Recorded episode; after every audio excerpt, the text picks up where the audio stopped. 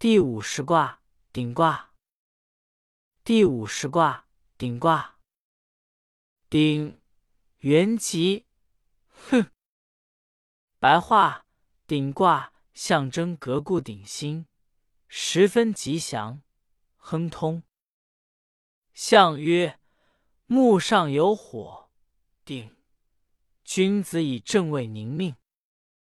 白话象辞说，顶卦的卦象是巽、木、下离、火、上，为木上燃着火之表象，是烹饪的象征，称为鼎。君子应当像鼎那样端正而稳重，以此完成使命。初六，鼎颠止，立出否？得妾以其子无咎。白话：初六，烹饪食物的鼎足颠翻，却顺利的倒出了鼎中沉积的污秽之物，就好像娶妾可以生子一样，不会发生灾祸。象曰：鼎颠止，为备也；立出否，以从贵也。白话象辞说。烹饪食物的鼎足颠翻，看似反常，实则不然，却顺利的倒出了鼎中沉积的污秽之物，便于除旧布新，反常的现象得以向好的方面转化。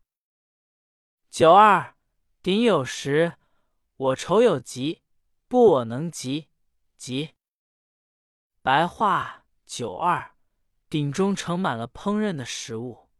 好比一个人有才干，我的对立面嫉妒我，却不能把我怎么样，是吉祥的。项羽：鼎有时，甚所知也；我愁有疾，终无有也。白话象辞说：鼎中盛满了烹饪的食物，好比人有才干，应该谨慎行事。不要走错方向。我的对立面嫉妒我，但因无戏可成，故终将无所怨尤。九三，顶耳疾，其形色至高不实，方与亏毁，终极。白话：九三，顶器的耳部发生了变化，无法将插杠插入顶耳以顶，精美的野鸡肉不能得到，无法食用。待到阴阳调和，润雨出现，才能消逝悔恨，最终还可以获得吉祥。象曰：鼎耳吉，失其意也。白话象辞说，鼎器的耳部发生了变化，鼎无法移动，也就失去了它虚中纳物的意义。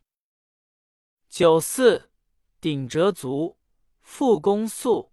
其行卧凶。白话九四鼎的足折断了，王宫鼎里的粥饭倾倒出来了，鼎身被玷污，凶险。相曰：复公素，信如何也？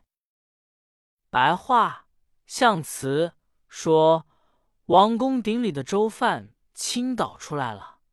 哪里还有什么信誉可言呢？六五顶黄耳金炫，立针。白话：六五顶配上黄色的顶耳，插上坚固的扛鼎之器，立于坚守正道。象曰：顶黄耳中以为实也。白话象辞说：顶配上黄色的顶耳。是由于六五爻居中，自然可获得实惠。上九，顶玉炫，大吉，无不利。